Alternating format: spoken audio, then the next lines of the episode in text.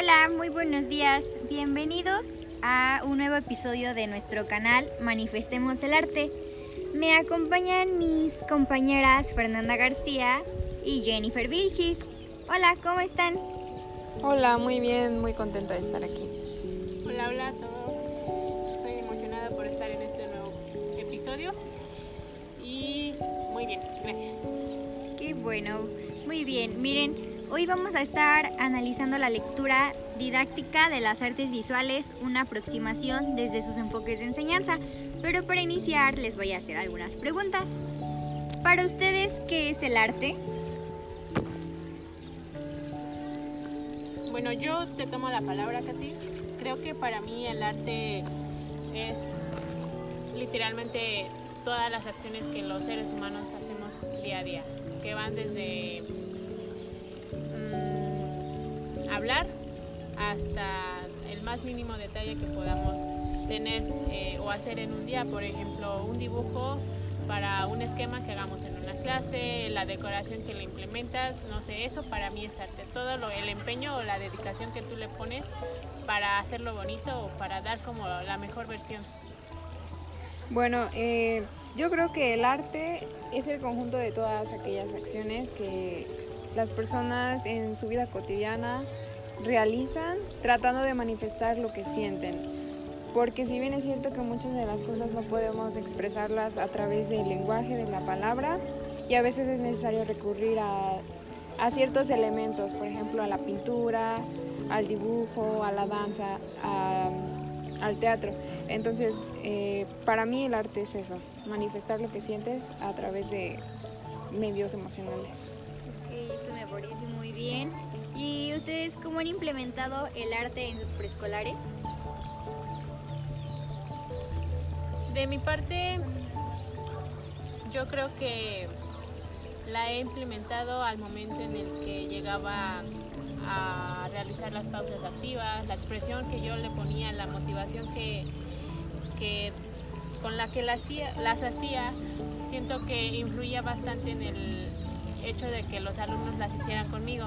Entonces también acompañada de la música, eh, de los materiales que les llevaba, creo que a partir de esas estrategias pequeñas o comunes para nosotras como educadoras, la he implementado en, nuestros, en nuestras prácticas. Y bueno, desde mi experiencia creo que el arte la he aplicado en el preescolar, en las oportunidades que he tenido, a través de principalmente el dibujo y la pintura, porque son actividades que a los niños les gusta mucho, entonces creo que les das la libertad de que puedan dibujar lo que imaginan, lo que sienten, lo que piensan, de que puedan pintar, combinar colores de acuerdo a como ellos quieran. Eh, y también a través de la música, porque he participado en muchas actividades en las cuales eh, los niños participan en festivales, en bailables, al inicio de cada, de cada sesión en la, en, el, en la mañana de trabajo, pues siempre iniciamos el día bailando, cantando alguna canción. Entonces, pues al escuchar sus respuestas, Supongo que creen que es importante el arte en el preescolar. Sí, yo creo que evidentemente es bastante importante, pero a su vez necesaria, que siempre va de la mano para una educadora. Yo creo que sí es importante porque a través del arte nosotros vamos a poder ayudar a los niños a que desarrollen esas habilidades sociales y emocionales que a lo mejor aún les hace falta por por mejorar. Entonces, el arte también puede ser em, un buen aliado para enseñar a los niños algunas temáticas o algunos contenidos relacionados con algunas, algunos otros campos de formación académica o algunas otras áreas de desarrollo personal y social.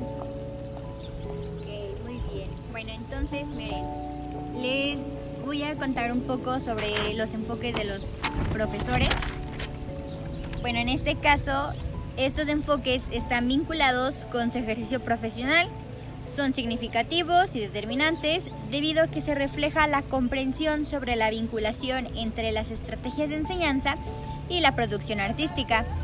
Existen diferentes modos de generar el conocimiento a partir de la enseñanza y el aprendizaje. Por ende, existe una relación entre arte, aprendizaje y enseñanza. Eh, los diferentes enfoques a partir de modelos de enseñanza que existen es el taller maestro aprendiz, el arte en la academia, el arte y diseño, la expresión y creación personal, el desarrollo disciplinar y cognitivo de las artes visuales y la educación artística y cultura postmoderna. Ahora, para ustedes, ¿qué enfoque de enseñanza les parece más interesante de todos estos que ahorita les acabo de mencionar y por qué? Bueno, em, yo creo que me parece más interesante el enfoque número 4, eh, que es el de expresión y creación personal. ¿Por qué? Porque creo que a través de este enfoque, eh, o más bien, este enfoque trata de darnos a entender que es necesario eh, impulsar la creatividad de los niños, fomentar la imaginación en ellos.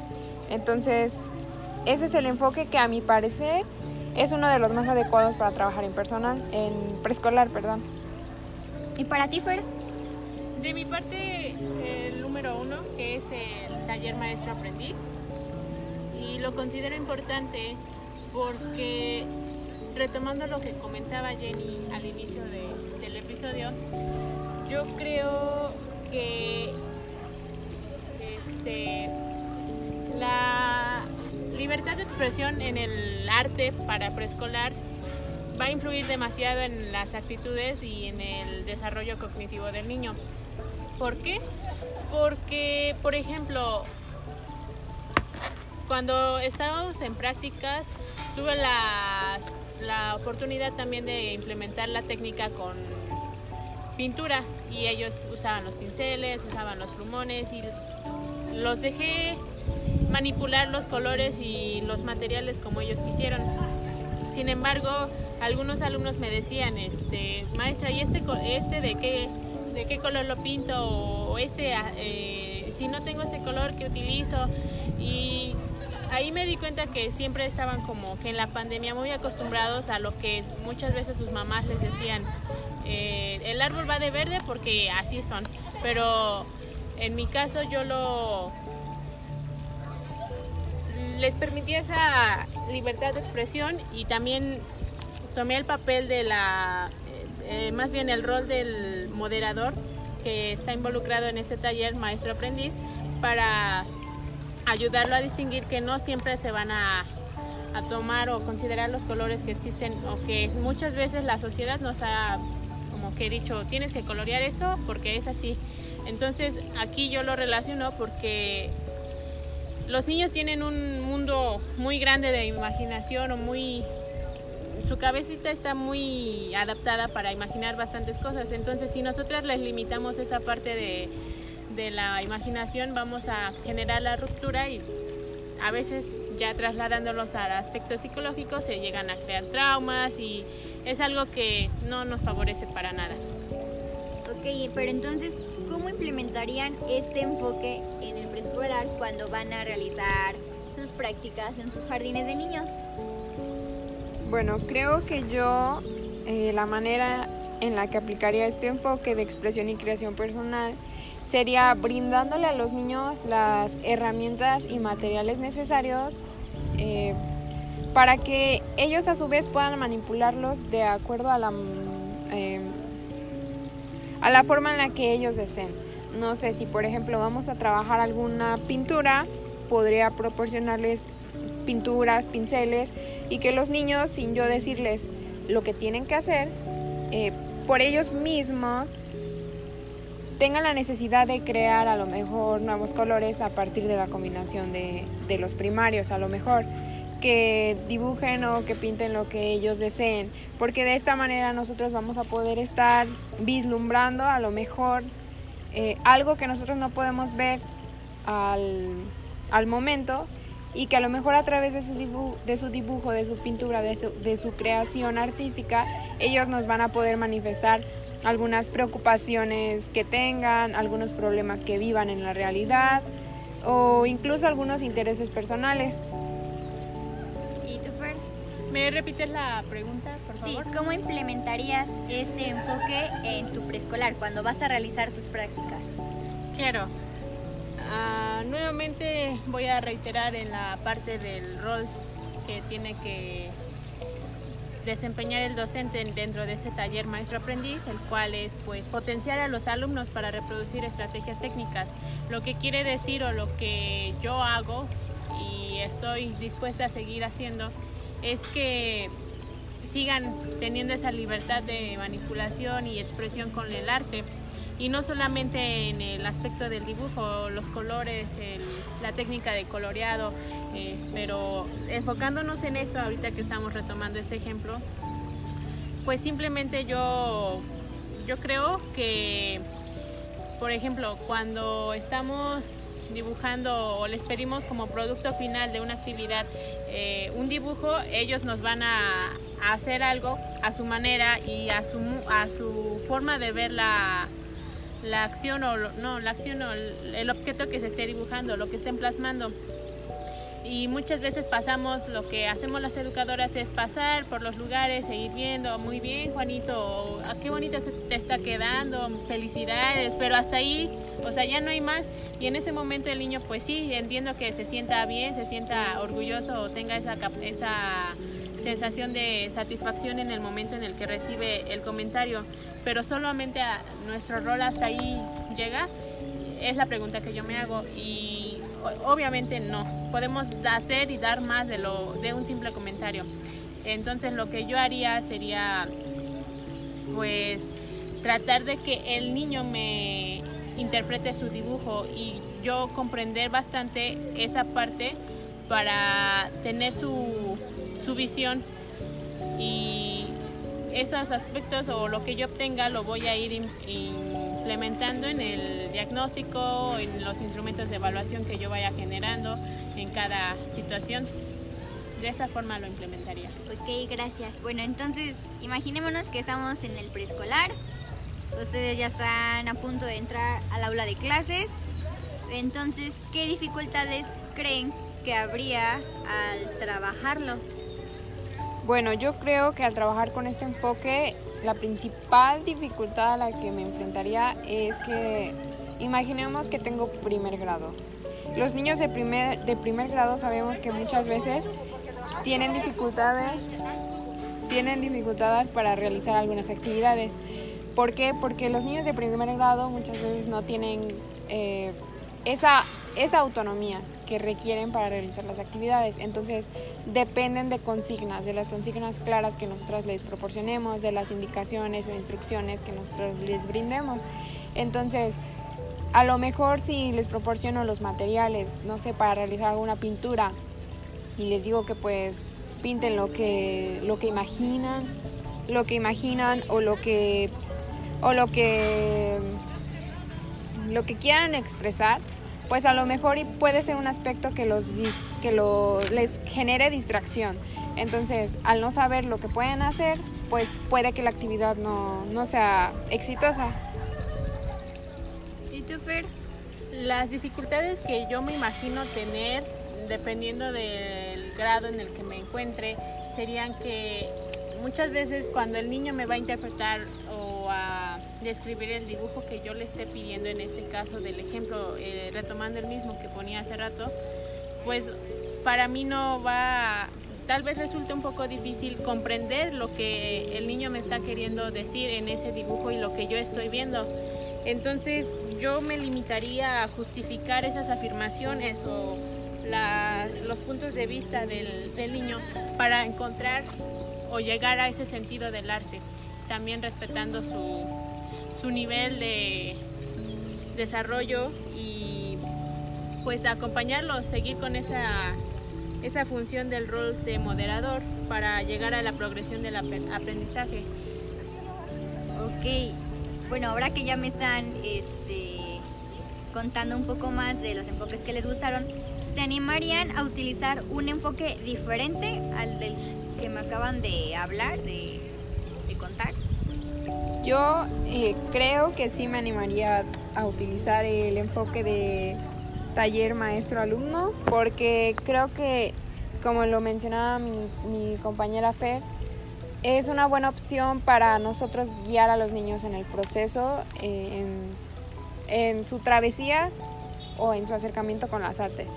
Porque considero que los demás enfoques, eh, a mi punto de vista, son un poco complejos o a lo mejor y no están tan, tan visualizados en preescolar o a lo mejor a mí se me, se me dificultaría ponerlos en práctica. En este caso de que se te dificulta llevar a la práctica eh, algunos de los enfoques de que están en o se mencionaban en en la lectura este, yo creo que también coincido contigo en esta parte, Jenny, porque, por ejemplo, analizando el, enfoque número 5, que es el desarrollo disciplinar y cognitivo de las artes visuales, sí tienes razón, o yo comparto este punto de vista contigo. Es bastante complejo, por ejemplo, imitar, no imitar, comprender lo que los niños nos intentan transmitir con sus pequeños dibujos que realmente son muy significativos, pero que en ocasiones las educadoras sí llegamos a decir, pues no tiene nada que ver, o con que, bueno, también lo menciono porque me he encontrado con casos así, con que me hagas bolitas y palitos es más que suficiente, tú me estás haciendo algo, entonces si no intentamos o no nos esforzamos por comprender esas partes o lo que los niños nos están transmitiendo, creo que sería bastante complicado entender el desarrollo disciplinar y cognitivo de las artes visuales en preescolar. Y yo sí me animaría a implementar otro, Katy, que sería el de expresión y creación personal. Esto para abarcar otro, otro aspecto de las artes que también está como área de desarrollo personal y social en preescolar, este, para llevar de la mano o hacer esa relación entre la expresión personal y porque muchas veces los niños, más ahorita en pandemia lo hemos vivido muchas veces y hemos visto que los niños no o como que se cohiben, no se expresan o no les es no les es fácil para ellos este bailar e involucrarse en una dinámica, en la canción de la la serpiente, no sé, yo lo implementaría justamente para favorecer esa seguridad en ellos y también ir desarrollando más habilidades relacionadas con el arte. Ok, muy bien. Bueno, pues me han sorprendido sus opiniones. De hecho, yo también, pues obviamente estuve revisando esta lectura y el enfoque que a mí más me gustó fue el de arte y diseño, debido a que primeramente pues se define la creatividad como una forma individualizada de generar diferentes imágenes con diversos sentidos. Eh, pues este enfoque hace énfasis en la reflexión sobre la expresión de los impulsos personales, en donde se estimula el proceso de la producción creativa. Igualmente, en este enfoque, los maestros exigen que los estudiantes se conecten con su sensibilidad eh, constituyendo las experiencias estéticas que sean capaces de estimular y generar los procesos creativos personales. Y un punto importante que me gustó también es que en el enfoque la evaluación está determinada por los propios desafíos que el estudiante se proponga y no por los conocimientos disciplinares como eh, a veces se trabaja en las escuelas este tipo de evaluación. Y pues bueno, yo les agradezco mucho que se hayan expresado y que nos hayan acompañado en este episodio de nuestro, de nuestro canal Manifestemos el Arte. Y pues ojalá después nos puedan acompañar nuevamente para platicar sobre otra lectura. Les agradezco muchísimo por sus aportaciones y por sus ideas que nos compartieron hoy. Gracias a ti por, por invitarnos al canal, Katy. Ojalá en alguna otra ocasión podamos participar. Gracias, sí, por la invitación que nos hiciste, muy enriquecedora y muy ameno estar en este, en este podcast. Gracias, hasta luego, cuídense.